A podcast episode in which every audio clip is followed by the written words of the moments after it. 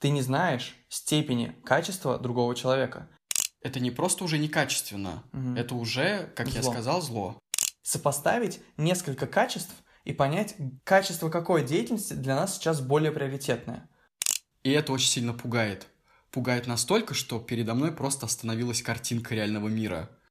То, что другие ничего не сделали, это их проблема. А то, что они не внесли никакого качества, это их проблема. Которые не совсем уверены по поводу своего основного квеста на жизнь. Чтобы я вот со стороны посмотрел на него и сказал, он живет качественно. И в дальнейшем просто остановить работу. И это будет не сверхусилие, а сверхрастрата. А еще лучше вообще отключить мозги и никогда не думать. Мне жалко этого человека, на самом деле. Жалко в том смысле, что я абсолютно уверен, что он не проживает свою жизнь так, чтобы получать от нее удовольствие. И он решил рискнуть, но сделать вообще все максимально идеально. И облажался. Андрюх, таких людей очень мало.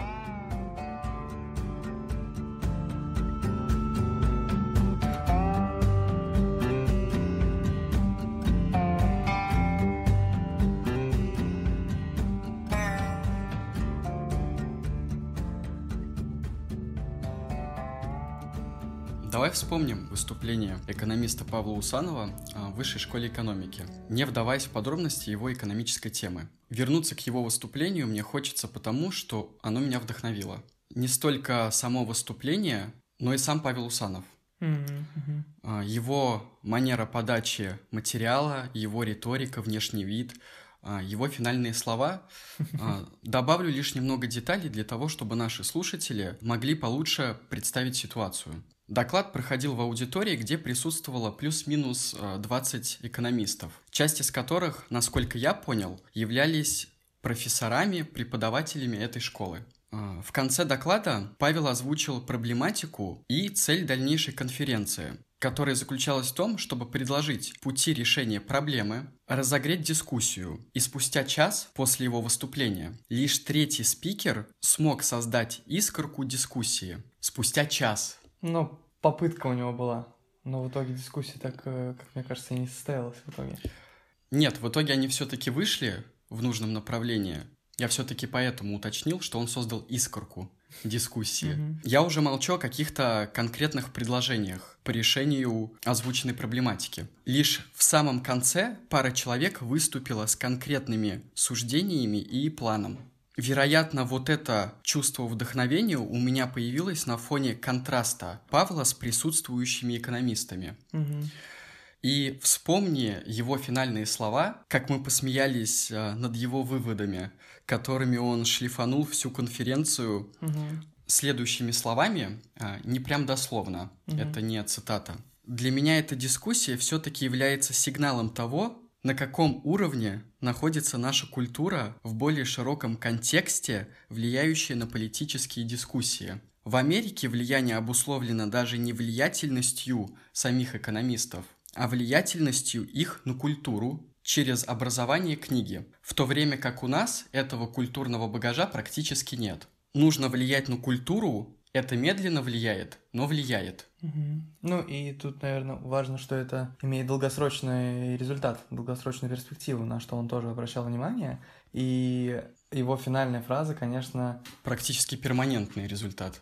да, да, да, а не то, что такое временный, который потом сойдет на нет или э, создаст видимость того, что что-то изменилось к лучшему. Тут, конечно, вот эта фраза, она, когда в контексте всего мероприятия, когда ты смотришь вторую часть, эту муторную, длинную часть, где никто никого не слышит, когда идет типа дискуссия, когда на самом деле каждый просто высказывает свою точку зрения на ту тему, которую он считает важной, не думая о том, какая тема изначально была задана, и в итоге получается просто огромное накидывание какого-то, на мой взгляд, словесного мусора в общую кучу. И когда вот эта его фраза оказывается так уместна, так точна, так корректно, аккуратно, но при этом очень отрезвляюще, потому что, мне кажется, нужно быть очень недалеким человеком, чтобы не понять, что он имел в виду под этой фразой. Наверное, это моя самая любимая часть из всей второй, и там сколько там, целый час этих дискуссий. Самые последние минуты. Да-да-да, ради которых стоило досмотреть все это мучительное возню. Ну нет, все-таки пара человек-то там высказали довольно четко свои идеи. И самое смешное, что вот как раз-таки эти люди высказали это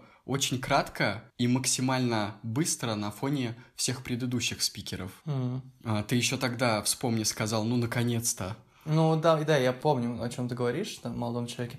Тут, наверное, важно уточнить, что эта конференция шла на актуальную тему с последних подкастов, это как раз на тему монополии, и высказывались эти разные мнения. Ну, мне, я, я с трудом слушал, да, действительно. И вот когда кто-то наконец-таки стал высказывать мысли, которые, наверное, практически можно куда-то приложить, я такой, наконец-то. Ты просто сказал, что тебя Павел вдохновил своим э, вот этим подходом Угу. а, и тем, как он выглядел контрастный на фоне. Но что именно? То есть, что именно ты увидел контрастного в публике и в нем? Павел а, создает впечатление человека, который проживает свою жизнь качественно. За счет чего я это увидел? Он понимает, зачем он туда пришел, Да, да. а, чего я не могу сказать про остальных. Насколько я понял, присутствующие там экономисты пришли не потому, что их кто-то заставил, а они пришли по призыву, по собственному желанию. Соответственно, раз они туда пришли, и в принципе они являются профессиональными экономистами, и тема была озвучена заранее, и они понимали, о чем будет говорить Павел, и скорее всего, какую он проблематику будет поднимать, то у них уже заранее должен был быть какой-то базис, Мгм. за счет которого они смогли бы превратить эту конференцию действительно в живую дискуссию Мгм, мгм. и вкидывать туда множество разнообразных планов, решений проблемы, которую он озвучил, но большая часть высказавшихся спикеров ушла далеко от основной сути дискуссии. И что меня, например, зацепило, в отличие от Павла, многие, если и имели какую-то цель на этой конференции, то цель у них была просто высказать свое суждение, свое мнение, не прикладывая практике, про которую ты говоришь. То есть они просто пришли, на мой взгляд, показать себя. Это настолько не помогало выстроить дискуссию, настолько не помогало решить вопрос, что у меня не было понимания, зачем они здесь все собрались. Но только за счет того, что Павел в одиночку очень четко понимал, что он хочет донести до этих людей, которые ничего не понимают в австрийской экономике, что можно вывести из того, что они сказали, он, как человек, который распространяет и хочет э, усилить влияние австрийской экономики, он видит смысл даже встречаться с такими людьми, даже в таких дискуссиях, и доносить до них, даже если они не могут, не хотят слышать частично чего-то. И он находит очень крутые каверзные слова, что вначале он очень мило пошутил про островок свободы, что в конце вот это его завершение. Видно, что человек очень отчетливо понимает не просто, что он говорит, а зачем он говорит это именно в этих обстоятельствах. И это то, чего не было у большинства спикеров. Но вот это меня поражало в его модели. Да, вот он, э, собственно, контраст, Мгм. тот самый. И в дальнейшем, рассуждая над ходом и результатами этой конференции, я в очередной раз задумался над термином качества в контексте осмысленности и сути происходящего на этой конференции. По своему смысловому наполнению, в итоге эту конференцию можно назвать качественной? А, с точки зрения организации этой конференции, С точки зрения смыслового наполнения, пришли ли Мгм. они в итоге к решению проблемы, как это все обсуждалось и так далее? А, Я думаю, что эту конференцию можно назвать качественной только за счет того, что Павел донес ту мысль, которую он планировал донести. Он сделал, что хотел, и это видно. То, что другие ничего не сделали, это их проблема. А то, что они не внесли никакого качества, это их проблема. То, что они не смогли предложить никакого решения, то, что на самом деле, мне кажется, никто там не был готов к дискуссиям, в том числе Павел, потому что по большей части он просто смотрел и слушал. И он свою позицию четко изложил в самом начале, когда делал доклад, и у него не было мотива вступать в дискуссию. Он же все это время просто спокойно выслушивал. То есть у него была цель не дискуссия, у него была цель не решить а, эту задачу, потому что она решена. Он пытался просто показать то, как эту задачу решают австрийские экономисты. И он свою задачу выполнил. Так что смысловое содержание первой части видео, где только он делает доклад, оно, конечно, кайфное. А вторая часть имеет смысл только благодаря его вот этой вот финальной фразе для Да, меня. но я чисто от себя могу сказать, что для меня важны все составляющие, и за счет того, что, да, Павел привнес туда суть, которая была необходима, но за счет того, что остальные спикеры, большинство из них не совсем ее уловили, и в результате большая часть времени этой конференции, можно сказать, прошла впустую. Ну да, по За счет, да. за счет этого этого, на мой взгляд, все-таки я не могу назвать эту конференцию качественной. Была ли она качественной для нас? Провели ли мы время качественно? Я точно качественно провел. За счет чего? За счет как раз-таки э, его финальных слов и за счет его доклада. Я думаю, еще, ну, у меня, по крайней мере, за счет того, что мы очень много позитива получили, когда ну, замечали явные противоречия и просто такие, что... Особенно забавный момент был, когда, как ты верно подметил, и я, не знаю, у меня мозг специально блокировал этот момент, и я старался максимально не отвлекаться и находиться в сути того, о чем он рассказывает, Павел Усанов. Но потом, когда ты акцентировал на этом внимание, мое внимание уже невольно переключалось на этого человека. А. Я просто конкретно выпал, пришлось остановить нам конференцию, пока я не просмеюсь, потому что там было видно по одному из присутствующих, Который что тоже попадал на камеру. у него было такое выражение лица, на котором читалось полное отсутствие к тому, о чем говорят. Он явно занимался какими-то своими делами, ему было настолько пофигу, насколько это только возможно. И я допускаю абсолютно, что он уже все это знает, что он слышал подобное десятки раз, и поэтому а, для него это не столь важно. Зачем ему в одиннадцатый раз слушать все то же самое, он и так все знает. Маловероятно. Но а, просто когда такой человек находится рядом со спикером, это выглядит странно. Да-да-да-да. Так иногда, как... да, и так иногда интересно смещать акцент внимания и смотреть на второй план, что происходит вокруг. Так что в итоге в Павле тебе показалось э, таким наиболее ярким? Чем он тебя еще цепанул? Ну, помимо сути, Мгм. с которой он туда пришел, я назвал бы это скорее приятными бонусами, Мгм. которые для меня являются его внешний вид, Мгм. костюм, бабочка. И его которой он шутка, пришел. да? Да, его шутка в отношении романа Айн Рэнд «Атлант расправил плечи», про то, что там произведения представители государства, которые регулировали экономическую деятельность, были в галстуках, Мгм. он сказал, обратите внимание, я в бабочке. Это было смешно, да. Его осанка, Мгм. его манера преподнесения материала, как он это делает громко, четко, без особого напряжения. Насколько видно, насколько он глубоко погружен в эту тему, Мгм. что для него не составляет особых проблем концентрироваться на своем докладе. Мгм. И вот эти приятные бонусы для меня также являлись разительным контрастом по сравнению с присутствующими экономистами, Мгм. потому что кто-то из дальнейших спикеров, скажем так, не совсем следит за модой, а, не совсем находится в физическом тонусе, говорит не столь красноречиво и четко. У них не у всех, но у кого-то не было таких спокойных, размеренных, гармоничных движений, которые хорошо дополняли его доклад. Мгм. Не у всех из них было подобное спокойствие и внутренняя уверенность. Мгм. Мне кажется, это очень много говорит о том, насколько вообще Павел осмысленно подходит к тому, что он делает. И да, у него есть определенный багаж, что позволяет ему легко оперировать материалом, содержанием, но вот то, как он себя держит, это определенная такая включенность в процесс, то есть ты постоянно держишь внимание на всем себе, на всем том, что ты говоришь, что ты думаешь, как ты должен отреагировать, что ты хочешь сказать, не вести за своими какими-то сиюминутными желаниями, как делали некоторые спикеры. Видно, видно, они, знаешь, там терпели, терпели, терпели, вот у них дошло до них слово, и они такие пя, выплеснули из себя что-то, что в них накипело. Видно, как он грамотно и классно отвечал людям. То есть, когда все-таки ему кто-то задавал вопрос в этой дискуссии, и причем вопросы задавали часто провокационные, он не велся на эти провокации. То есть, он внимательно выслушивал и успевал за какое-то очень короткое время продумать такой ответ, чтобы ты понимал, ты как слушатель понимал, что он одновременно расширяет контекст вопроса, то есть он тебя выводит на какие-то более широкие и важные вещи. А второй момент, он так корректно ставит человека на место, что, извини, но твоя провокация не сработает. Не со мной. С кем угодно, хочешь там проверяй, тестируй, но со мной так не надо. И вот это вот его умение ставить границы, оно, конечно, заставляет порадоваться тому, что такие люди существуют. Да, совершенно верно. И глядя на этого человека, задумавшись вообще обо всей этой ситуации, Мгм. обо всей этой конференции, у меня в очередной раз а, возникли мысли о том, насколько качественно проходит моя жизнь. Мгм, мгм, И я думаю, это уже довольно глобальный вопрос, мгм, и один, наверное, из вообще главных вопросов а, в жизни каждого сознательного человека. Да, согласен.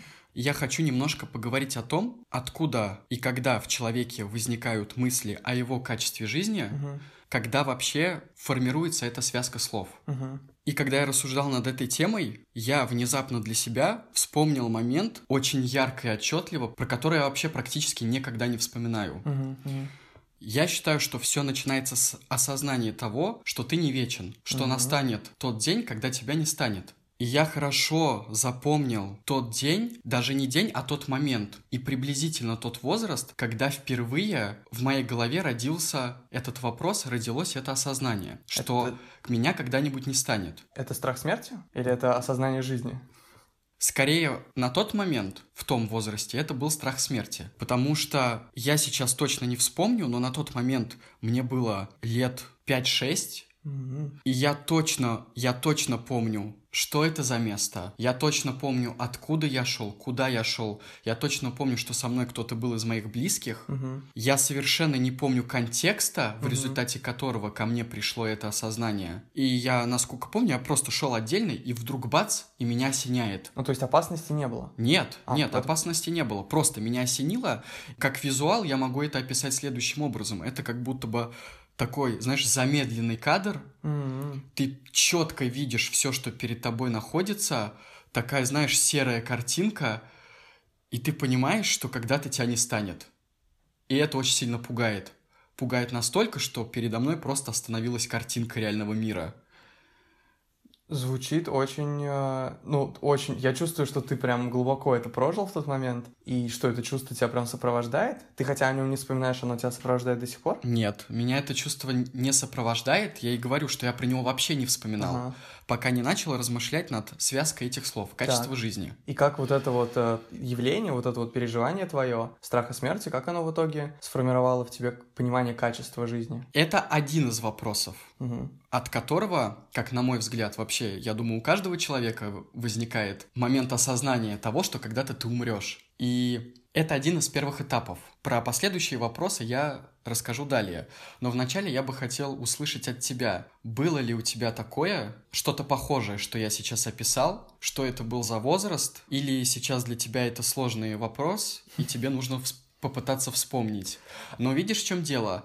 Лично для меня это было настолько ярко, и я это запомнил, что когда я задумался, у меня тут же этот момент возник в голове. А, слушай, я могу тебе сказать, что, наверное, у меня... Я почему сейчас удивлен? Потому что у меня страх смерти и мое восприятие качества жизни и вообще жизни — это вещи, ну, хотя они смыслово как будто бы связаны, жизнь и смерть и все такое, но для меня смерть никогда не была мотивирующим фактором жить. И поэтому такого яркого ощущения, именно чтобы я испугался а, за свою жизнь, что она кончится, как-то я вот э, м, не могу вспомнить. Если говорить о ярких событиях, которые меня подвели к моей осознанности, к какому-то пониманию того, что я не хочу так жить, наверное, один из самых важных моментов в моей жизни, это был, ну, из таких сознательных, которых я сейчас могу вспомнить, это был момент в бизнес-лагере, когда я очень сильно боялся выходить на сцену, прям это был страх мой с детства. Я очень боялся выступать на большую публику, и на сцене тем более.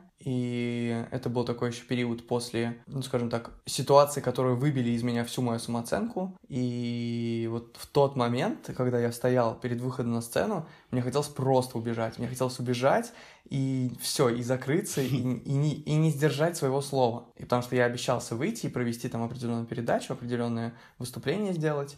И ты так сильно разволновался, что это просто превратилось в сковывающий тебя страх. Это было в моменте до выхода. Там была такая внутренняя борьба. То есть у меня был выбор, либо я сейчас иду, либо я сейчас не иду. И я понимал, что если я сейчас не пойду, то я подставлю людей, подставлю себя, потому что я не сдержу слова, которое я дал. А с другой стороны, мне жутко страшно. И я понимал, что сейчас нужно выбрать. И в тот момент я, я осознал, что я не хочу проживать свою жизнь так, чтобы потом жалеть о том, что я чего-то не сделал. Или что я не сделал что-то важное. И вот тогда я В тот осознал, момент да, самый. в тот момент я осознал, что я буду делать, как бы мне не было больно, страшно, ужасно или еще что-то, ты делаешь шаг, потому что ты должен его сделать. Ты это знаешь, ты должен самому себе, и ты это чувствуешь. И, и тогда жизнь наполняется очень яркими красками. Яркими красками удовольствия после того, как ты сделал этот волевой шаг. И когда ты понимаешь, что ты настолько силен, что ты можешь побороть любую свою слабость. Стоит только захотеть, осознать, увидеть причины, зачем. И, ну, для меня это не столько связано со смертью, сколько связано с тем, что я хочу жить в каждый момент времени. Угу. Интересно. Это более крутой мотиватор, более позитивный, на мой взгляд.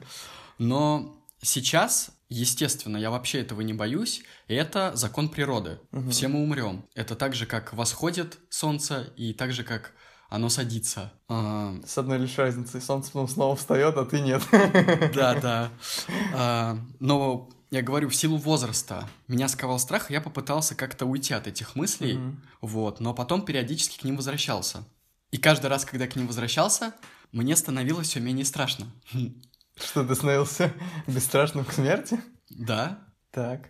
Чем э, больше ты об этом думаешь, тем лучше оно... понимаешь, да, что да, ты помрешь. это неизбежно. А сейчас это звучит, знаешь, как будто такой, ну, я умру, это неизбежно, поэтому можно ничего не делать. нет, нет. И у меня сейчас тоже довольно позитивный взгляд на жизнь. И я вообще считаю, что все, кто сейчас существуют, угу. они, можно сказать, выиграли в лотерею. Им а, очень повезло жить, угу. И все, кто сейчас живут, это счастливейшие люди. А как повезло, что я родился человеком, а не каким-нибудь животным. Это же просто офигенно. А как же круто, что я человек разумный и осознаю все, что со мной происходит, даю себе в этом отчет. Поэтому в дальнейшем, естественно, угу. у меня тоже сложился более позитивный взгляд на жизнь. И, блин, ты живешь здесь и сейчас, ты можешь делать практически все, что ты хочешь творить, создавать и так далее. Хочешь, э, пойдешь туда, хочешь, пойдешь сюда, хочешь, займешься этим или тем, неважно. И вот здесь вот начинается самая изюминка. Когда человек начинает задаваться вопросом, что такое качество жизни, или похожими вопросами уже в чуть более зрелом, осознанном возрасте, когда он понимает, что он не вечен, что он mm-hmm. куда-то идет, mm-hmm. куда он идет и зачем, нужно ли ему туда идти, хочет ли он этого, эти извечные вопросы о смысле жизни, о бесконечности Вселенной, ну, то есть все вот эти фундаментальные философские вещи, которые каждого из нас в той или иной мере мучают и не отпускают. Да, даже такие вопросы, как действительно ли ты хочешь того, чего ты хочешь? А... Это самый а, один из самых интересных вопросов. Да, да, да. Но все, что касается самообмана, это вообще прям такая да. игра в ловушку. Не, не обманываешь ли ты себя? Да, да, да, да. Когда ты думаешь, что ты хочешь именно этого. И когда у тебя начинают формироваться ответы на эти вопросы, uh-huh, uh-huh. Вот тогда у тебя и начинает формироваться свое субъективное представление о качественной жизни. Когда ты, можно сказать, с самого начала пришел к началу этой цепочки и в начале этой цепочки задал себе правильные вопросы угу. и уже дальше начал двигаться, угу. исходя из этих вопросов, вот тогда, я считаю, уже жизнь человека можно назвать качественной. Потому что человек понял свое направление, приблизительно, не приблизительно, а увидел цель конечную, и в результате этого он начинает формировать свою жизнь. Ну, типа, и, и, и здесь глядя... появляется для него его субъективные качества. Глядя на будущее, делай вывод о том, что делать сейчас, и что формировать прямо сейчас, что да. делать. И, и из этого формируют качество. Да. А, например, ну или как это происходит в твоей жизни, какие примеры ты можешь э, описать? Какие качества можно формировать, чтобы мы сейчас понимали друг друга? В зависимости от того, чего ты хочешь в итоге добиться, в зависимости от того, в какой сфере ты хочешь развиваться, какие профессиональные навыки тебе понадобятся. И уже исходя из этих вопросов, ты начинаешь погружаться в это, в эти сферы деятельности и саморазвиваться. Ну, то есть ты говоришь о качествах человека, то есть какие в себе качества человек должен воспитать, да. чтобы испытывать ту или иную качество жизни. Конечно. А если, соответственно, человек не может посмотреть в будущее и не может увидеть того, чего он хочет, то он однозначно живет некачественно. Я думаю, что он даже не задумывается об этой связке слов вообще. Ну, то есть он автоматически живет некачественно. Да. Это в моем субъективном представлении. Mm-hmm. Но я понимаю, что у каждого свой субъективный взгляд на жизнь, и кто-то, не задаваясь даже такими вопросами, считает, что он живет вполне себе качественно. Хорошо, тогда, ну, вопрос у меня к твоему субъективному пониманию этого. А есть ли какие-то общие параметры, общие качества, опять же, того же человека, или общие какие-то характеристики, или общие принципы, что должно быть у человека прямо сейчас, помимо видения будущего, чтобы я вот со стороны посмотрел на него и сказал, он живет качественно. Потому что когда я не общаюсь с человеком, я не могу сделать вывод о том, знает, куда он идет или нет. По крайней мере, а, я не могу залезть к нему в голову. Скорее всего, если у него есть какие-то мысли, если у него есть свой путь, если у него есть свое понимание, к чему он идет, скорее всего, это будет в чем-то выражено, в каких-то читаемых факторах. Вот какие читаемые факторы есть? Как, типа, как читать? Я считаю, внутренняя уверенность угу. в человеке будет присутствовать 100%. Когда человек четко осознает, куда он движется и зачем ему это надо, он спокоен. Угу, угу. В нем навряд ли будет прослеживаться какая-то нервозность. В общем, иногда, когда ты смотришь на человека, чувствуешь, что что-то не так. Я думаю, что такое может прослеживаться в людях, которые не совсем уверены по поводу своего основного квеста на жизнь. Есть куча, конечно, всяких факторов, которые могут повлиять на его нынешнее состояние много разных факторов может пошатнуть его нынешнее состояние, и ты просто из-за того, что, ну, вот такая ситуация сложилась, можешь увидеть в человеке какой-то там нервозность или дискомфорт, может, у него живот прихватило, и он пытается всем, всеми усилиями показать, что все нормально, но вот за счет того, что он борется с этим чувством, ты ощущаешь, что что-то не так. То есть тут не угадаешь. Ну, то есть Но нельзя, обычно... нельзя отличить э, разные виды вот этих нервозностей. Это очень сложный вопрос про поводу разных видов нервозности. Я думаю, ты должен быть гуру по нервозностям, чтобы их отличать. Гуру нервозности. Достиг дзена в нервозности. У меня к тебе еще вопрос. Если бы ты увидел меня со стороны, ты говоришь просто про такие характеристики, как уверенность, ну, что для меня является непонятным, потому что я вообще не понимаю, что люди имеют в виду, когда говорят, он уверенный. И для меня эта характеристика, она несущественная. Но потом ты говоришь существенную характеристику, которую реально можно отследить. Человек спокоен. Если бы ты увидел меня где-то на улице, не зная при этом, кто я такой, а ты бы увидел, что у меня там дергается рука, что я могу идти там под музыку трястись, что у меня шебутные глаза, которые постоянно там туда-сюда бегают, прыгают, а, иногда там уходят в себя, опять на, вываливаются наружу, а, ты бы увидел, что я могу очень быстро говорить, что ну, то есть, что я в каком-то смысле неспокоен. Я в каком-то смысле нервозен. Да, тебе нервную систему надо подлечить. А, ну, то есть, ты бы смог определить по мне, Конечно. что я имею свое видение и свой путь? Или ты, ты бы сделал вывод, что, ну, этот парень, все, он некачественно живет? Я думаю, что чисто по внешнему виду судить никогда не стоит, и нужно как минимум какое-то время пообщаться для того, чтобы уже сделать какие-то более конкретные выводы. Соответственно, если, например, я вижу, как чувак сидит в автобусе, его всего трясет, он грязный, он вонючий, и тут он... Это а... про меня сейчас? Диман, я не про тебя сейчас. И он а, заснул и упал, а, в автобусе. И ты начинаешь его поднимать, и потом, когда он встает, ты четко видишь, что он находится под наркотическими средствами. Uh-huh, вот тогда я могу сказать, походу этот человек куда-то не туда свернул, и, скорее mm-hmm. всего, он живет некачественно. Ну да, тут я с тобой абсолютно согласен. А Это так, явный признак. А так из-за того, что человек там идет по улице, трясется и танцует под какую-то музыку, ну, наверное, эта музыка его сильно впирает, это его любимая песня, он получает от этого удовольствие. Это не значит, что он живет некачественно. Ну просто тогда все равно интересно, как же почитать, потому что если спокойствие оказывается недостаточным аргументом, то... Внутреннее спокойствие. Внутреннее спокойствие прослеживается в диалогах, когда ты с человеком разговариваешь, ты видишь, а, насколько он четко выражает свои мысли, насколько он спокоен с тобой в диалоге и так далее. А чисто так, визуально, ну вот да, чисто визуально по тебе, ну все не так плохо. Продолжим ковырять. Если ты, опять же, вспомнишь меня и общаясь со мной, ты знаешь, что во время разговоров я могу быть супер импульсивен, максимально выплескивать вообще из себя свое состояние. Иногда само состояние имеет большее значение, чем формулировка слов, которые я использую. Поэтому я могу э, забить на то, что где-то я там оговорился, сказал какое-то неподходящее слово, и когда мне кто-то начинает поправлять, я говорю, да забей, типа, это не так важно, важно вот, что я тебе сейчас достаю. И, опять же, можно ли это назвать внутренним спокойствием? Поэтому я и сделал. Субъективное.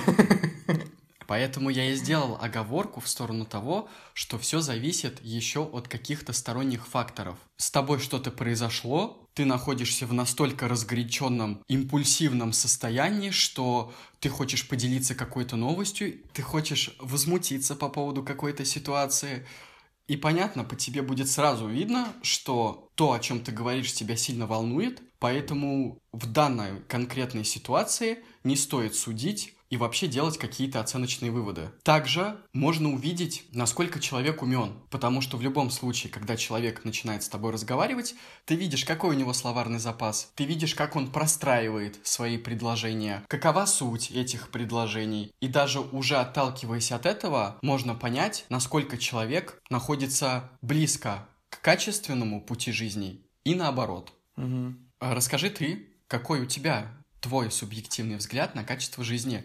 И может ли этот взгляд быть объективным? Хороший вопрос ты задал, потому что э, я когда думал над этой формулировкой, субъективное качество жизни или субъективное представление о качестве жизни, оно, конечно, у нас у всех а, так или иначе из-за того, что он формируется внутри, оно субъективно. Но, на мой взгляд, тот, кто очень хорошо работает своим внутренним миром, тот, кто очень внимательно воспринимает мир через себя, он может прийти к ситуации, когда его субъективное представление о качестве жизни равно объективному представлению. Это супер редкая ситуация, но тем не менее она возможна, и поэтому важно как бы не отсекать возможность и не говорить о том, что чье-то представление не может быть действительностью. И я на самом деле очень давно уже думаю про качество, как такую базовую характеристику, потому что очевидно, что это одно из самых фундаментальных философских понятий, и в этом еще нужно копаться и копаться и очень глубоко разбираться, чтобы прийти к какому-то объективному определению, наиболее твердому, убедительному, проверяемому, закономерному, который приводит к определенным последствиям и так далее.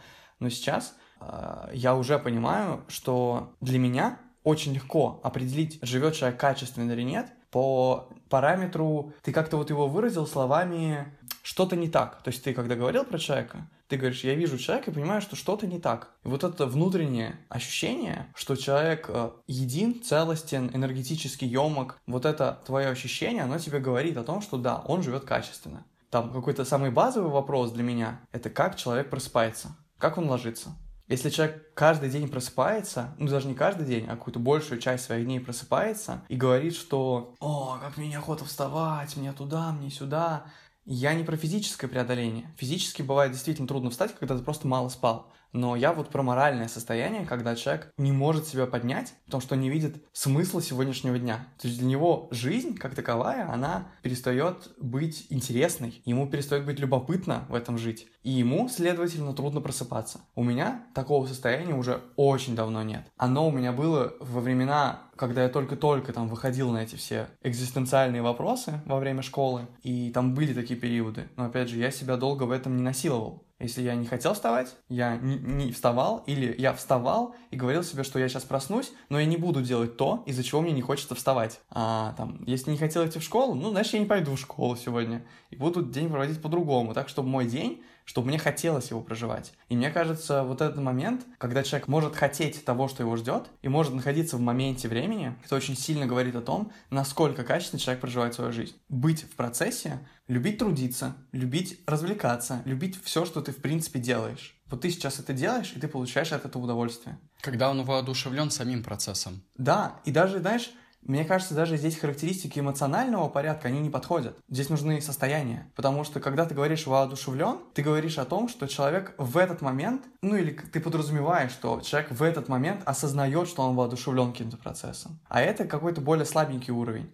Больший уровень — это уровень вовлеченности настолько, что тебе без разницы, в каком ты эмоциональном, чувственном фоне я могу испытывать грусть, но я могу быть настолько глубоко в этой грусти, настолько с ней един, настолько не хотеть от нее убегать, настолько быть в этом процессе и прожить ее полностью, что я даже не думаю о том, что «Ой, побыстрее бы от меня эта грусть ушла». Нет, она будет столько, сколько нужно. И я буду в этом кайфовать. И вот эти такие два, две несовместимые как будто бы вещи, как будто бы противоречивые, для меня это тот признак, за которым я внутри себя очень внимательно слежу, чтобы мне не хотелось убегать от себя, от своих чувств, от своих состояний, и не хотелось даже на этом особо акцентировать внимание. Угу. Ну, в том смысле, что как там, а- анализировать в моменте, что ли. То есть ты просто живешь, ты просто в этом процессе находишься.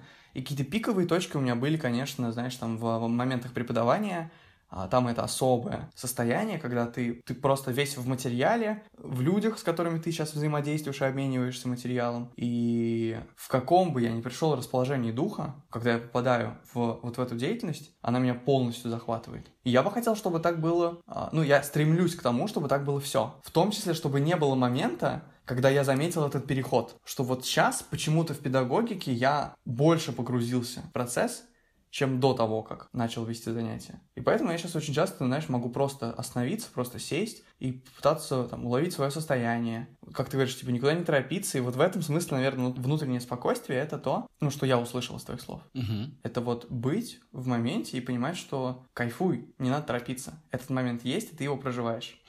Да, меня знаешь, что еще интересует? Когда ты говоришь про какие-то встречи, да, на которые ты приходишь, и ты находишься в моменте и получаешь от этого удовольствие.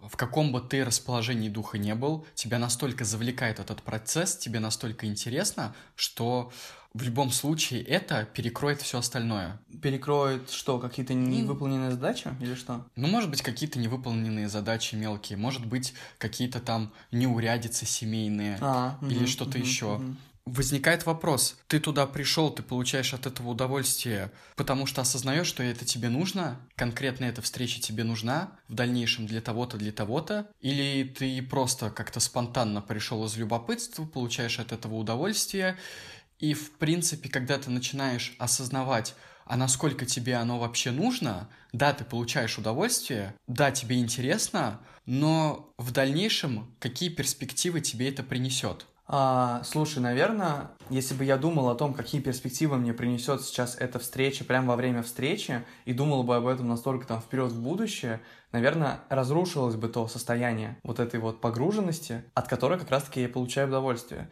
Мне кажется, я не спорю и даже абсолютно с тобой согласен, что чтобы чувствовать себя качественно, необходим этот фактор понимания собственного будущего, что твоя жизнь имеет смысл, что она имеет смысл не только в моменте, что тоже само по себе а, очень сильный фактор, но что она имеет смысл еще и глобально, что у твоей жизни есть путь. И вот это ощущение, оно не должно быть э, постоянно тобой прокручиваемо, оно не должно быть постоянно в сознании.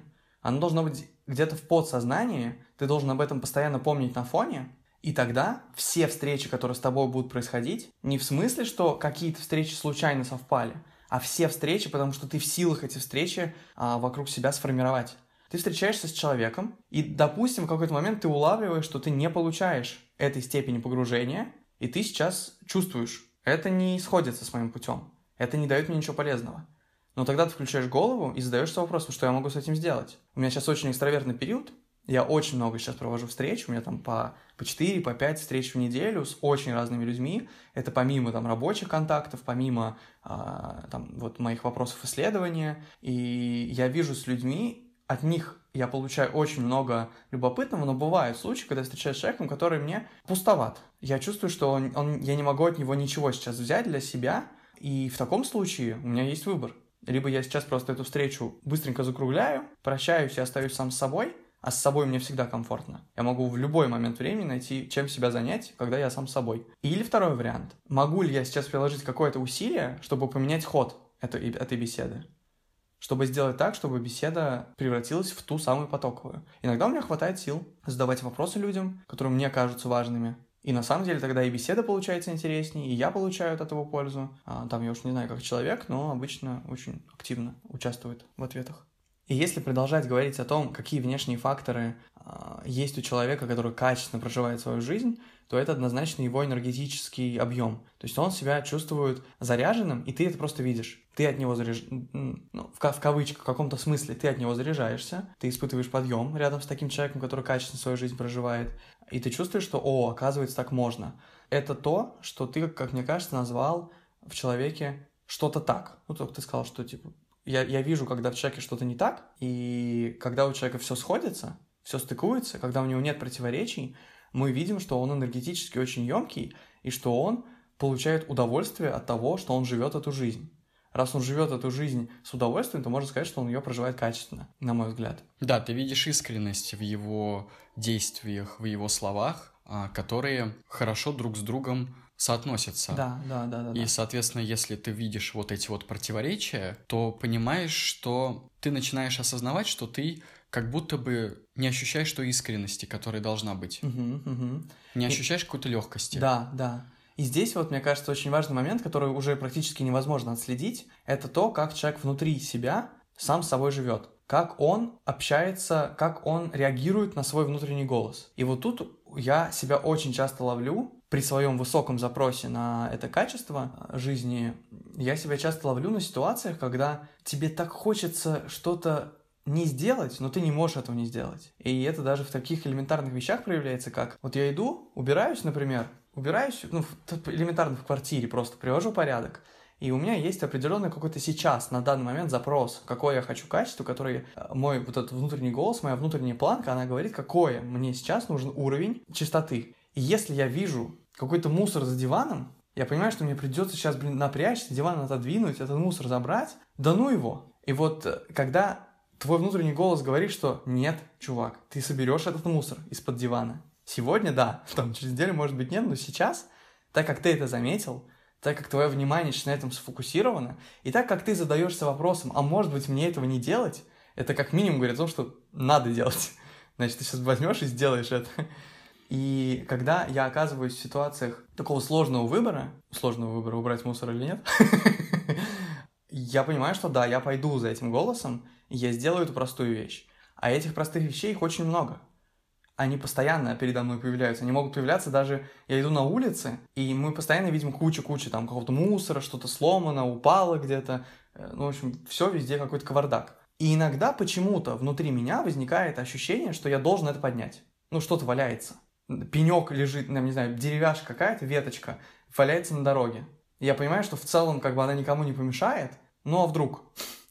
И я иду, блин, и эту веточку убираю. Зачем я это сделал? И я понимаю, что, наверное, я не могу это объяснить всеми там закономерными путями, но я знаю одно. Если сейчас я откажу своему внутреннему голосу в этом действии, мой внутренний голос расстроится и осудит меня. Это такой голос совести. Говори сам с собой. И вот, э, мне кажется, люди, которые со своим внутренним голосом, со своей совестью, там, как угодно это можно называть, в ладах, мне кажется, у тех нет причин чувствовать, что они не проживают свою жизнь. Или проживают ее некачественно. Ну, одна из граней, да. Да, да. А, К слову о внутреннем голосе, вот и ответ от тебя же самого на твой вопрос в отношении того, почему мы с тобой немножечко по-разному готовимся к подкасту. Мгм. Ну, Это небольшая ремарка. ну да, ну да, это и договори. Ну, типа, вот мы с тобой немножко по-разному готовимся, и что? Все, вот э, ответ на твой вопрос. Внутренний голос. Мне мой внутренний голос подсказывает, что это событие, к которому мы шли довольно усиленно и трудоемко. Мгм. И поэтому я не могу себе позволить находиться в своем повседневном одеянии, и нужно к этому приготовиться как-то более официально и как-то более торжественно. Мгм. Соответственно, если я этого не сделаю, то мой внутренний голос мне скажет, что-то не так. Сегодня не Мгм. записываемся. Ну, а я, а- а я забиваю на, получается, параметры такого внешнего вида, например, когда я понимаю, что... Ну, я часто, на самом деле, забиваю на параметры внешнего вида, потому что они для меня никогда почти не кажутся принципиальными или стоящими очень большого внимания. А даже если я иду общаться с людьми, когда напрямую человек видит вообще меня, а, я предпочитаю, чтобы человек видел мой внутренний мир, нежели там мой внешний. И понятно, что я не ставлю перед собой цели быть грязным и вонючим, как тот чувак, который упал и от наркоты все стало понятно. Но в то же время, ну, получается, что у тебя, в твоем вот в этом опыте, для тебя качественно жизнь может проживаться только если человек а, что создает э, внешнюю среду вокруг себя, себя приводит в порядок. Ты не можешь прожить качественную жизнь, если ты внешне не соответствуешь своему внутреннему уровню. Совершенно верно. Ну да, у нас с тобой разные представления о качестве. Но мне кажется, эта вещь не принципиальная. То есть она, Нет, как, она как следствие, она Нет, просто конечно. вытекает. Я называю это приятный бонус. Ну, я думаю, что если ты говоришь, что это твой голос так говорит, что если тебе будет дискомфортно, то вот эта вещь принципиальная, да. То есть было бы стрёмно, если бы ты одевался красиво на встрече, просто аж так надо. Не потому, что твой внутренний голос этого хочет и требует, а просто потому, что, а, блин. И вот начинается вот эта вот возня, что так не хочется этого делать, так не хочется вставать. И у тебя от этого будет затрачиваться огромное количество Да, энергии да. на бесполезные для тебя действия. И на самом деле я часто замечал, что люди, они очень много переживают вот этого. вот этой внутренней борьбы, когда им нужно себя на что-то заставить, и это очень часто связано с работой, которую люди для себя выбирают, а, чтобы заработать денег или еще что-то, и они часто себя прям заставляют, они себя поднимают. И я, работая в разных коллективах, замечаю, что а, люди не хотят работать, что они находятся на работе, и они не хотят работать эту работу. Они не хотят трудиться, они не хотят вкладывать. И я вижу, что люди сейчас не находятся в моменте. То есть это, на мой взгляд, это явное противоречие качеству жизни. Ты, блин, если сейчас здесь, крути пиццу и наслаждайся. И что я часто вижу, как люди на работе, они пытаются избежать этой работы. Да, там есть какой-то спектр задач, которые они выполняют, они его там галочки поставили, сделали, минимально необходимое, а все остальное время либо пытаются халтурить, либо пытаются убегать от этой работы. И мне вот это непонятно. То есть для меня это настолько нежелание человека объединиться с тем, что сейчас вокруг него происходит, что я не могу назвать это качественной а, жизнью и не могу точно назвать, ну вот как получается такое подразделение, да, э, любой жизни, это в том числе сфера какой-то деятельности, труда. И если ты трудишься, то ты получает это удовольствие. Либо не делай этого. Делай это классно. Да. И я помню, знаешь, как бы меня волнуют моменты, у меня был опыт, когда я работал в вальдорфской школе. Вот у меня есть ограниченные уроки. То есть есть от звонка до звонка, я пришел, у меня есть задача подготовить материал, прийти к детям, рассказать его. Я тогда вел уроки у шестого класса, это было начало учебного года, и я проживал с ними весь материал, и в том числе находился с ними на перемене. То есть для меня нет разницы между тем, с ними я на занятии или с ними я на перемене. Потому что я слежу все равно за ними, я с ними, э, я с ними включен в общий процесс, я наблюдаю за тем, что они переживают, какие у них события происходят, как кто там кого задел, как там мальчики с девочками взаимодействуют. Особенно шестой класс — это самый там период разделения на мальчиков и девочек. Разделение когда... властей. Да-да-да, когда начинается борьба за корону, за трон.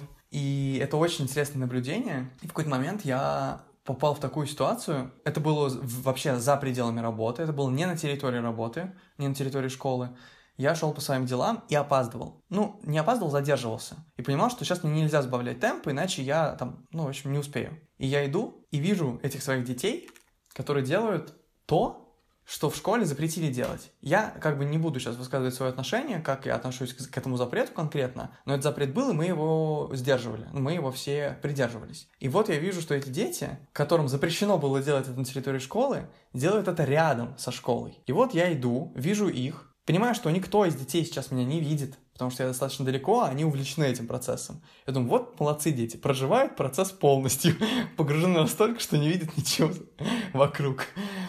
Я иду и задаюсь вопросом, должен ли я сейчас подойти и сказать им, что не, а, ребят, не пойдет. Так не пойдет. Отдавайте мне эти там, взрывные коробочки э, и так далее. Как ты можешь разрушить их коробочки. качество жизни, их увлеченность процессом?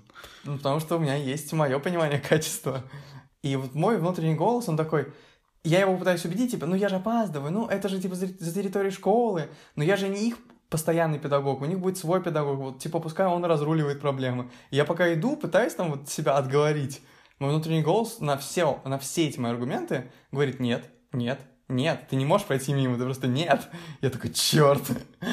Я разворачиваюсь, подхожу к этим детям и э, вмешиваюсь в этот процесс со своим статусом учителя за пределами школы. И я понимаю, что да, они его, как бы они мой авторитет чтут, поэтому они примут там то, что я им сказал, даже за пределами школы. И вот это для меня слияние с тем, чем ты живешь, даже за пределами этого. Как бы я погружался в свой процесс очень качественно. И когда люди не могут делать свою работу, даже находясь в работе, у меня вызывает это большие сомнения, что они свою жизнь проживают вообще хорошо. Да, это рабочий пример очень на самом деле показательный, на мой взгляд, потому что я также встречался с примерами людей, которые не очень качественно выполняют свои обязанности, ладно бы они просто их некачественно выполняли. Бывает и такое, что свою халтурную деятельность они могут попытаться спихнуть и обвинить других сотрудников, других рабочих в том, что это якобы сделали они. Угу. И я думаю, это самая настоящая грань неверно избранных путей в угу. своей жизни, угу. неверно избранного пути. Потому что одно дело, когда ты некачественно это делаешь, и совершенно другое дело, когда ты пытаешься еще и другого человека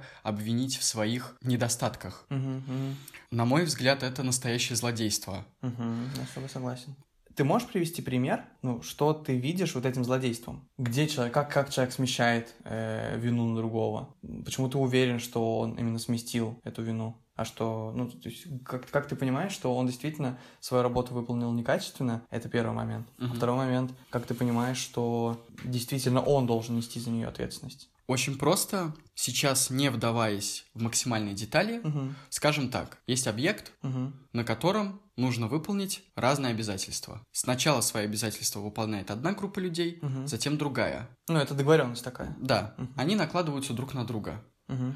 И на этом объекте есть один старший, угу. который отчитывается перед начальниками. И в первую очередь эти начальники берут обратную связь у этого человека. И туда, на этот объект, подряжаются разные организации. Угу, угу. Соответственно, была попытка обвинить одну организацию в недостатках, которые они никаким образом не могли совершить, просто потому, что у них оборудование не способно нанести тех угу. недостатков, о которых говорил этот старший объекта. Угу, угу. И он пожаловался начальникам, которые начали предъявлять той организации за то, что они допустили ущерб имуществу. Естественно, та организация не стала отсиживаться и сказала, одну секундочку, у нас есть доказательства того, что это сделали не мы. Угу. Есть фото, есть видео, которые наглядно демонстрируют то, что этот ущерб уже нанесен до момента начала рабочей деятельности uh-huh, uh-huh. на этом объекте. Поэтому, думаю, разложив тебе сейчас более-менее суть, я могу со стопроцентной уверенностью заявить, что этот человек либо, первое, не знал, uh-huh. в чем я очень сильно сомневаюсь, потому что очевидно, что на этом объекте находится давно, он прекрасно видит, кто как взаимодействует с имуществом, которое там находится, и очевидно, что до той организации было огромное количество других людей, которые уже успели повлиять на данное имущество. И в данной ситуации происходит злодейство. Злодейство потому, что этот человек для того, чтобы избежать ответственности, поскольку он главный на этом объекте, для того, чтобы избежать ответственности и как-то отчитываться перед начальством, откуда это взялось, uh-huh, uh-huh. он решил все это дело спихнуть на последнюю организацию, которая там работала. Ну, то есть тебя возмущает в этом процессе его попытка избежать э, договоренностей? Не просто договоренностей. Нарушить его... их или как? Меня в этой ситуации больше всего возмущает его попытка наглой лжи и клеветы. Но получается, что наглая ложь — это как раз попытка показать, что как будто бы эта организация, к которой идут эти лживые претензии, что она свои договоренности не выполнила. Возмущает, что, получается, нарушается договоренность, хотя как бы все знают, что работа была сделана качественно. Можно и так сказать. Давай тут тормознем, ну, остановимся, сакцентируем внимание, потому что одно дело, мы с тобой сейчас говорили про качество жизни, когда человек его сам внутри себя осознает, и он сам себе внутри ставит эти планки, и эти планки очень сложные, и философски их очень сложно обосновать, а, но так или иначе, вот есть этот внутренний голос, который тебе диктует эти условия. Каждому свои, и каждый в меру своих способностей, скажем так. А здесь ситуация немножко другая, потому что здесь ты не можешь слышать внутреннего голоса другого человека, и вот вы входите в какое-то взаимодействие с кем-то и подписываете там договор, о чем-то уславливаетесь, как вы будете вести, что каждый будет делать в разных обстоятельствах, и... Ну и что?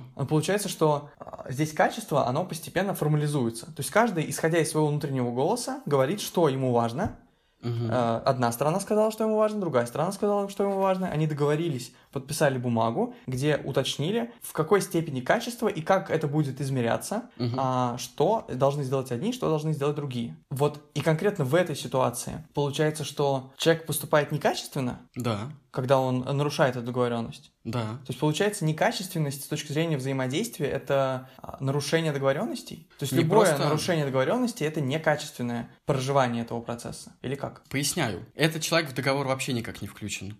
Абсолютно. Этот человек является маячком, мостиком, который должен помочь организации наладить рабочий процесс. И он в конце этот рабочий процесс принимает. Но он в договор никаким образом не входит. Ну, окей, в бумажной может быть, но есть же договоренность просто там человеческая. У него есть договоренность с его начальниками, у начальников есть договоренность с этим, там, кто выполняет работы, у этого старшего есть договоренности с рабочими, что как минимум эти рабочие покажут ему результат в конце, а не в процессе он будет подходить и говорить, что ага, некачественно, ну, чувак, мы еще не закончили. Ну, типа, есть определенные договоренности, они условные, они а, могут быть не сформализованы на бумаге, но они есть. И так. получается, что он что? Он а, какую часть договоренности он нарушил? Что, ну, типа, а, я, не понимаешь, да, сути моего вопроса? Я не слышу его внутреннего голоса, естественно. Но я считаю, что данный конкретный пример подходит под то, о чем мы с тобой говорим, mm-hmm. потому что мы начали говорить про людей, которые могут некачественно выполнять свою работу. И это, по-моему, ярчайший пример того, как человек мало того, что некачественно делает свою работу. Я сейчас не буду углубляться в детали, потому что он с огромными недостатками, с огромнейшими недостатками помогал той организации выполнять свою работу. Доходило вплоть до таких абсурдных моментов, что была прямая договоренность угу. с ним, и когда эта организация начала свою деятельность, приехала на условиях договоренности, угу. эти договоренности были нарушены всевозможными способами,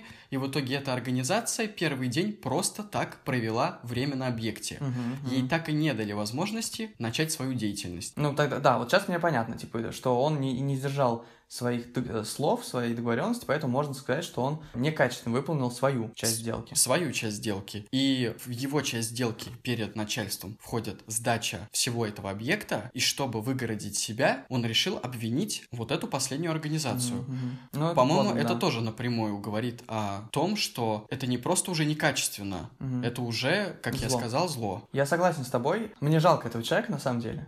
Жалко в том смысле, что я абсолютно уверен, что он не проживает свою жизнь так, чтобы получать от нее удовольствие. И если он такими вещами занимается на работе, скорее всего, у него вся жизнь протекает таким образом, и ему приходится скрываться от всего того настоящего, естественного, прекрасного, что в жизни есть. И, ну, в общем, бедняга. Единственное, что я могу про него сказать. Другой момент, что как таких ситуаций избежать, если даже договоренности бывают нарушаются? Как вообще, как нужно выстраивать взаимоотношения, вот эти договоренности так, чтобы понимать, что это степень качества, которая меня устроит? Вот это вот самый, мне кажется, заморочный, сложный вопрос. Тут э, есть два пути. Первый путь — это от тебя никак не зависит, и это каждый человек должен быть самосознательным в достаточной степени для того, чтобы не делать настолько неприемлемых вещей. И я думаю, этот путь самый правильный, что рано или поздно каждый человек должен сам осознать, насколько это некрасивый поступок. Я думаю, что он в любом случае во всех людях, которые так поступают, должен каким-то образом откликнуться настолько плохо, что в дальнейшем такого происходить не будет. Но ты, ты сейчас не ориентируешься на других, без разницы. Ты не знаешь, как его жизнь сложится, может, он там всю жизнь, этот человек, этот старшой, так и будет мучиться. Пускай мучится, его право. Другой момент, что я бы не хотел с этим старшим сталкиваться. И мы часто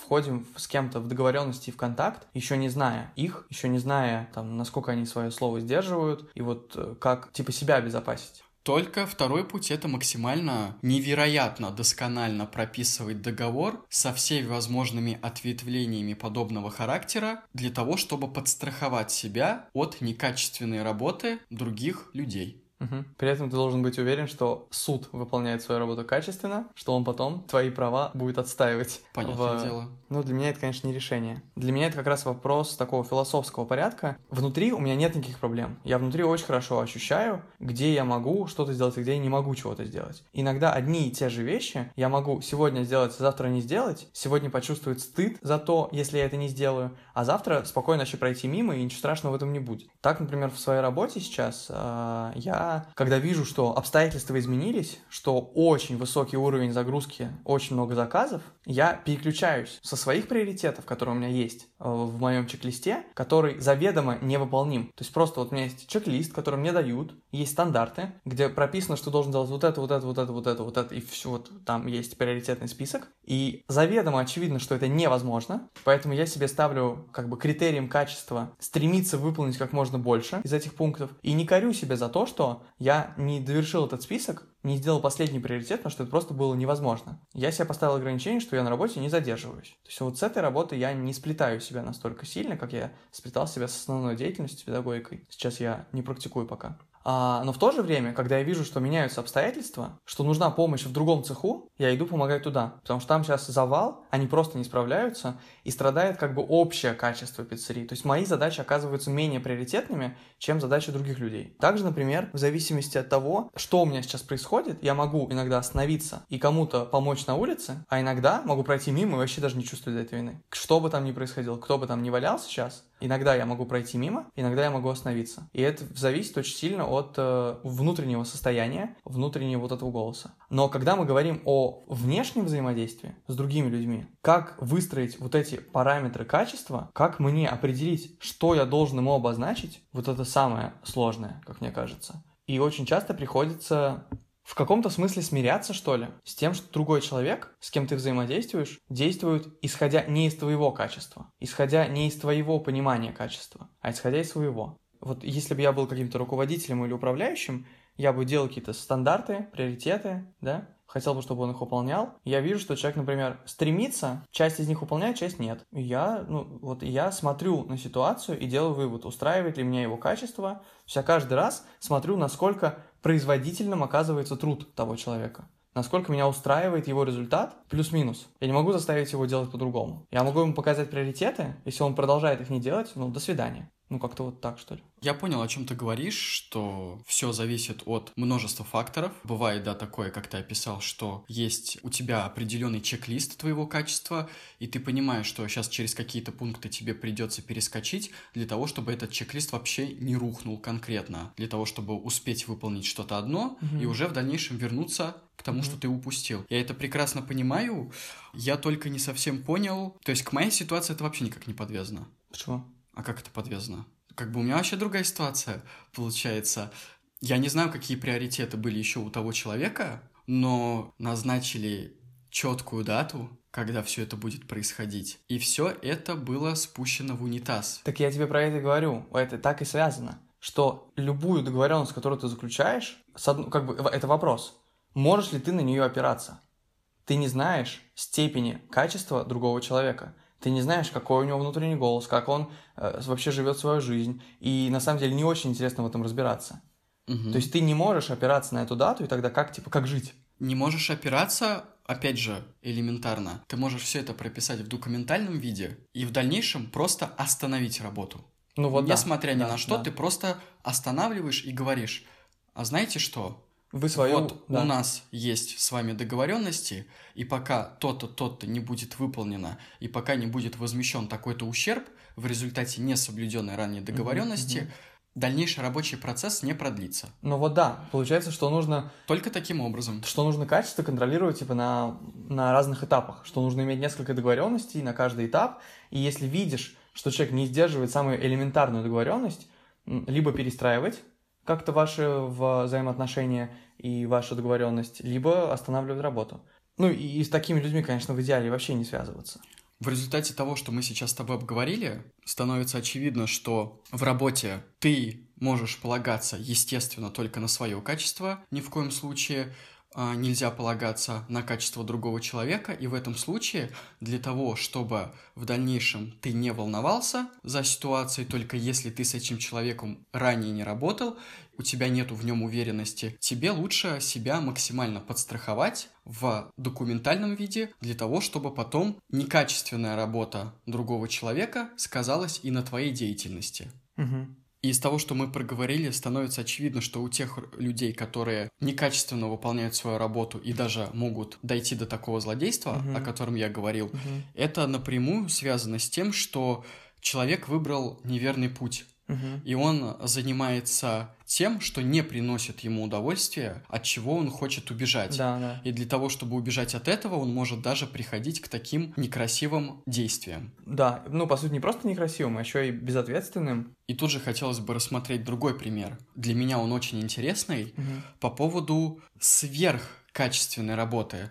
Бывает, когда люди начинают проявлять инициативу. И здесь а, вспоминается мое военное детство, а, когда я учился в кадетском корпусе, я очень часто слышал фразу «инициатива наказуема» или «инициатива наказывает инициатора». Или фраза, которую я никогда не забуду, я сейчас дословно ее не вспомню, но Пункт первый. Старший по званию всегда прав. Если он не прав, смотри пункт первый. Дебильная шутка, которую я видел вообще в разных э, ипостасиях.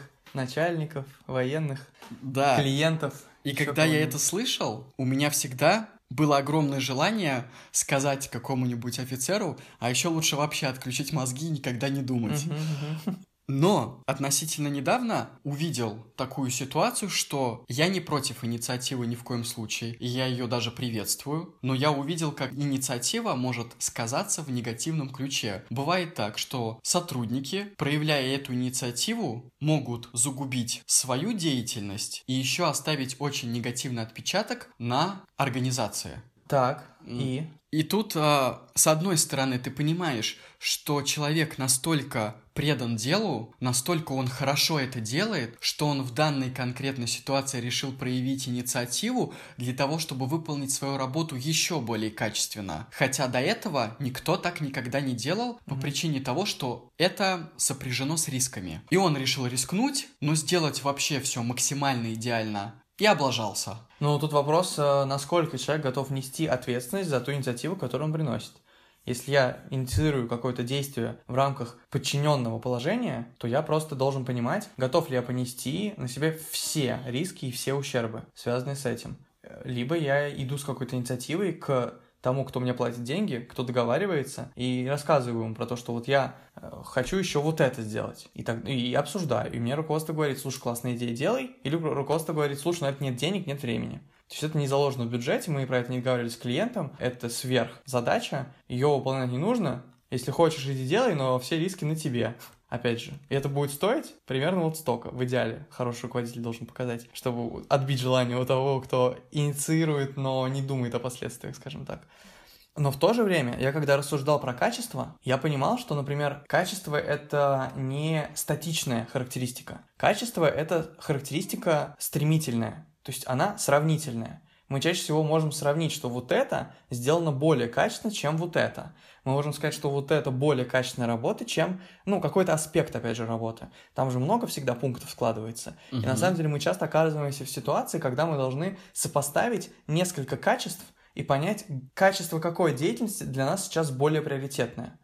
Где мы будем некачественно относиться к какому-то вопросу, потому что он не приоритетный, а в какой мы будем вкладывать максимальное количество времени и энергии, потому что мы живем плюс-минус в реальности, а, абсолютно в реальности, которая ограничена пространством и временем. И в этой реальности у тебя не бесконечный ресурс, ты должен его распределить. И так, например, я в моей обыденной жизни я могу забить полностью на такую характеристику, как там, внешний вид, потому что для меня это не, не необходимость для моего качества жизни, но при этом я никогда не забью на размышление, чтение, изучение, копание в информации и так далее. То есть это то, что я ставлю в приоритет, я предпочитаю там посидеть, что-то почитать, что-то обдумать, нежели идти и заниматься лишний раз своим здоровьем. При этом я не считаю, что здоровье нужно, ну, на него нужно забить, поэтому я выполняю определенный минимум, который меня устраивает прямо сейчас, и все, иду дальше выполнять более приоритетные задачи. И тогда вопрос. Вот этот человек может быть в этой ситуации, а может быть в общем, который делает сверхусилия. Точно ли он делает его в сторону качества? Да. Или, или он делает его в сторону расхода энергии, расхода ресурсов и так далее. Потому что все-таки качество, если это сравнительная характеристика, то оно должно тебе приносить практичность. Качество должно тебе приносить применимость. Можно шлифовать до бесконечности, можно бесконечно долго шлифовать, но это не даст тебе результата. И это будет не сверхусилие, а сверхрастрата. Действительно ли там это инициатива? Да, этот человек действительно мог улучшить качество за счет а, своих действий, но ты правильно сказал, он либо несет полностью ответственность за то, что он решил добиться еще более качества, и это не является шлифованием уже отшлифованной поверхности, то есть это Мгм. не бесполезная затрата энергии, мгм. либо он должен был обратиться к своим руководителям для того, чтобы поинтересоваться, как они смотрят на то, что он сейчас предпримет подобную попытку, одобряют или нет. Ну, так как э, не он главное лицо, да, в этом вопросе. Да, и это бы можно было сделать, имея в руках более подходящий инструментарий. Но не обладая таковым, вот он все равно решил это сделать, и поэтому у меня есть вот этот сейчас свежий пример, который я закинул как обратная сторона медали Мгм, того, о чем мы только что говорили, про некачественную работу. Мгм. Ну, я бы тогда, знаешь, ну, вот для меня это очень скользкий момент, потому что в итоге ну, типа, в итоге работа получилась некачественная. Качественная. Знаешь как? Вот я сейчас тебе расскажу другой пример. Я сделал видео про Телеграм, про ту тему, которую мы с тобой поднимали в конце первого сезона, и я сделал его в очень сжатых ресурсах. И если раскладывать на аспекты, там есть визуальная составляющая, картинка, там есть э, качество оборудования съемки, звукозаписи, там есть э, качество самого содержания и качество подачи. Так вот, когда у меня стоял выбор, как я буду преподносить это видео, я себе сразу сказал, что я игнорирую вопрос подачи, что я практически игнорирую вопрос э, визуала с точки зрения там, сделать видео динамичным, но я оставляю для себя важный момент визуала, чтобы сам фон был минималистично симпатичным, чтобы я там в кадре выглядел прилично, поэтому там как-то причесался и, и там надел свою прекрасную кофту. Опять же, из тех ресурсов, что у меня есть. Но основное усилие я вложил все-таки в содержание. И тот текст, который был написан, ну, для этой статьи и потом для этой видеоверсии, в него вложено огромное количество усилий. Я предпочел сделать содержание плотно. Угу. Над подачей при этом я специально не парился. Иначе я просто понимаю, что если бы я парился над каждым из этих пунктов, это видео бы просто не вышло. Угу. То есть фактически не было бы никакого качества. Потому что качество, оно есть только когда что-то есть. И так как это видео вышло, я могу говорить о том, что оно вышло качественное. Угу. В определенном нужном мне аспекте. Я им доволен, и, и если бы оно не вышло, я был бы недоволен. Угу. Я бы сказал себе, что та работа, которую я хочу выполнить, она не сделана. А, я понял твой пример, но он не совсем подходит, потому что твой пример обусловлен был рамками времени. А в, в этой ситуации разве нет там рамками денег, времени, а, денег, рисков? Де рисков, рисков, да, но он, э, эта ситуация не была обусловлена рамками времени, потому что его было заложено достаточно для того, чтобы поэкспериментировать, но недостаточно для того, чтобы поэкспериментировать в том плане, что ты можешь просто уничтожить этот объект, на котором ты работаешь, скажем так. И тут повезло, что повезло, что в итоге человек рискнул и не уничтожил этот объект, но небольшой ущерб был нанесен, mm-hmm. поэтому в общем и целом все-таки работа была проведена качество с небольшим ущербом, который mm-hmm. в итоге для заказчика был не критичен, mm-hmm. и он э, в общем и целом остался очень даже доволен. Mm-hmm. Поэтому да, здесь, если проецировать на твой пример, который ты озвучил, то здесь были а, рамки э, рисков, а не времени. Угу. И да, получается, человек поступил не так рационально, как ты, он не расставил в нужной степени свои приоритеты uh-huh, uh-huh. и прорвал эту грань рисков. Uh-huh, uh-huh, Я, знаешь, когда размышлял про качество и вот, вот этот трудный момент, а, вот мы прям даже немножко подзакопались в поиске качества совместного, когда вы выстраиваете договор, отношения. Вот есть вот эти два фактора, когда ты, например, оказываешься вот в этой вилке, когда ты должен выбрать между собственным качеством и качеством, которое от тебя требует, например, твой заказчик, или там твой работодатель, или еще кто-то. И вот ты находишься в этих обстоятельствах, и тебе приходится выбирать, можешь ли ты сделать это, как ты должен сделать сам перед собой, или ты должен сделать так, как требует заказчик, потому что ты дал ему слово, что ты сделаешь по договору. А в процессе, ну и в общем, у тебя в процессе, например, возникает некоторое условное противоречие. Угу. И вот эти ситуации, они настолько странные, настолько любопытные. Я подумал, что, наверное, когда мы работаем с каким-то человеком, который делает свою работу не очень хорошо, но нас, как работодатель, например, это устраивает, у нас нет сейчас другого выбора, у нас нет других ресурсов, он согласен работать за небольшие деньги, например, но при этом он не может работать лучше. То есть у него просто нет способности работать лучше. Угу. У тебя внутренний запрос на большее качество, а он тебе не может этого обеспечить. И вот ты как бы соглашаешься как руководитель, что пускай он делает свою работу, ну хотя бы так. Угу. После него придет следующий сотрудник, он как бы вот своим качеством, он добьет, доделает, если что. Угу. И на самом деле мы привыкаем к тому, что человек делает свою работу некачественно или плохо, и в этом есть его качество. То есть мы привыкаем к тому, что у этого человека такое качество, что он делает не очень хорошо. У нас к нему уменьшается запрос, уменьшаются ожидания, и мы, получается... Не согла... Да, хорошо. Что может произойти такое, что человек, который работает с тем, кто работает плохо, если мы видим ситуацию, что от такого человека не отказываются, то скорее это тот уровень, когда с этим качеством соглашаются. Мне показалось это очень странной мыслью, к которой я пришел, что когда человек делает из раза в раз плохо, он в этом постоянен и в этом качественен Он качественно делает, все постоянно плохо. Интересный пример на самом деле. Я думаю, э, с таким могут смириться только бестолковые руководители.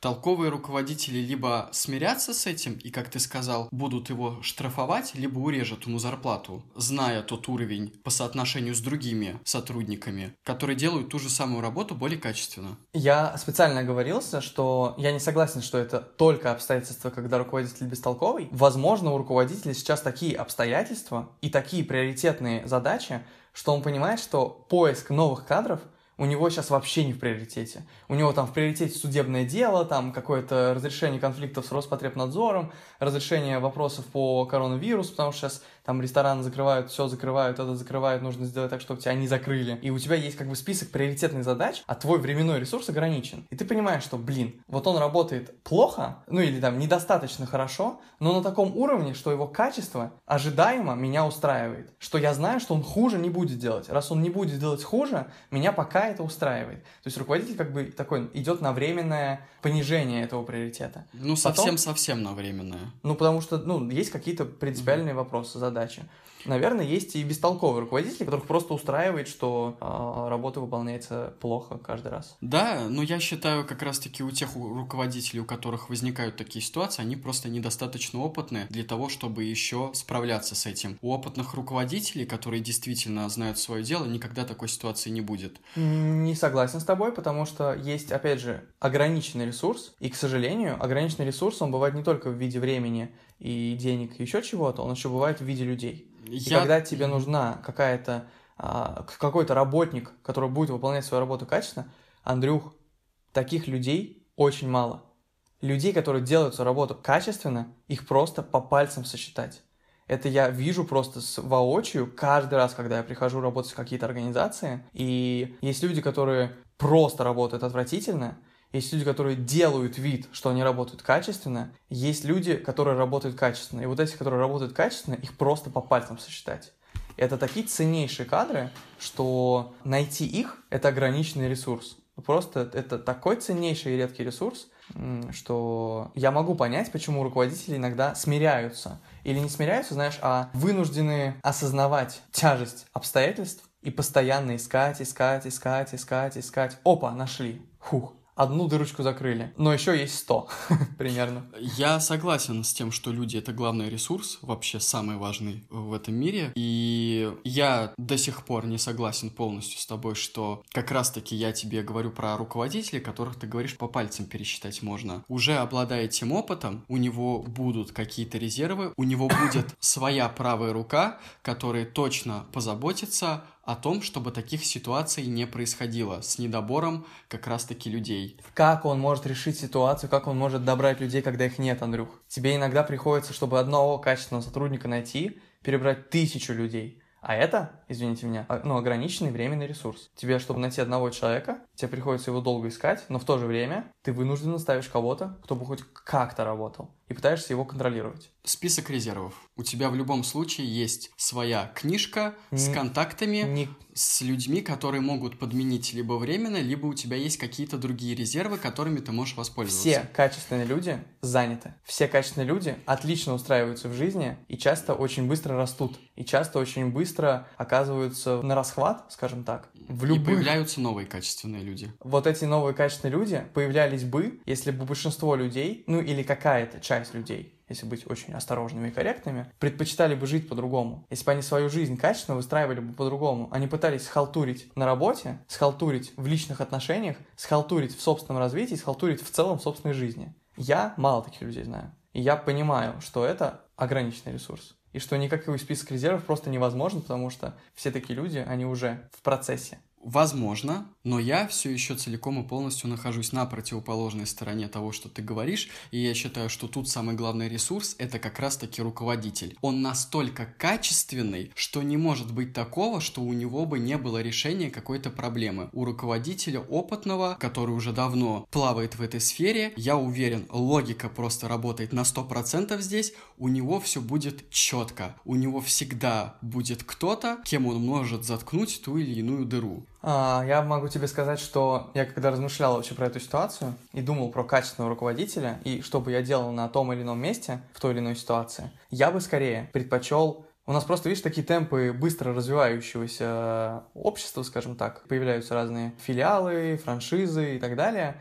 И расширение происходит настолько быстро, что под это не успевают набираться люди. Я бы, наверное, предпочел не торопиться. Выстраивать все так, чтобы у меня точно все было бы заставлено качественными людьми. Но тогда я должен принять один простой факт у меня не будет огромной сети моих пиццерий и, ну или еще чего-то. То есть не будет большой сети, будет маленькая, и оно будет расти очень медленно, постепенно, плавно, обрастая качеством со всех сторон. Нельзя не упомянуть о том, что мы переработали качество нашего подкаста, который, подход к которому теперь будет более длительным. Он уже более длительный, уже более трудоемкий. Соответственно, и продолжительность его увеличится. Но также необходимо отметить то, что подкасты теперь будут выходить не раз в неделю, а раз в три недели. Угу. И, кстати говоря, здесь нужно будет проверить. Сейчас мы пока этого не знаем, но мне интересно, насколько этот подкаст получится по хронометражу. Я тебе уже сейчас могу сказать, что он получился длиннее. И мы сейчас записали такой подкаст, что если бы мы записывали подкаст раз в неделю, такая бы продолжительность и вышла. А, ты, а, ты имеешь в виду по... А, а, да, я понял, прикол. То есть, с одной, типа за... с одной стороны, да, те, кто уже привык нас слушать, они будут получать информацию реже, но с другой стороны, количество этой информации mm-hmm. компенсирует частоту ее выхода. Да-да-да. Я думаю, что те темы, которые мы с тобой берем, они действительно требуют такого погружения, которое сейчас вот мы с тобой сделали со всех разных ракурсов. Так что мы решили делать реже и делать качественно. Либо продолжение нашей подкастной деятельности вообще бы не состоялось. Угу. И здесь э, выбор-то очень простой. Ты либо делаешь качественно, либо не делаешь. С вами был Дима и Андрей. Обязательно заглядывайте в группу ВКонтакте, поскольку посты с заделами на следующую тему будут выходить чаще. И там мы выкладываем всю нашу новостную ленту, так что если вы хотите быть в курсе, обязательно подписывайтесь, нажимайте на колокольчик и вам будут приходить уведомления. Мы довольны, вы довольны, все довольны.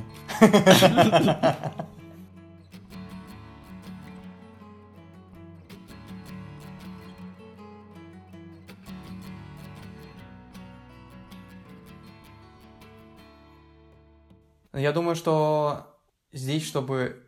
Я думаю, что чтобы... Сейчас. Я думаю, чтобы... Бы, чтобы вы. Давай, знаешь, как-нибудь попробуем закруглиться ту мысль, которую ты говорил еще. Пожалуйста, не отписывайтесь. Мы не обманули ваших ожиданий. Сейчас ты просто... Сейчас у тебя метагейм, я тебе отвечаю. А, упс.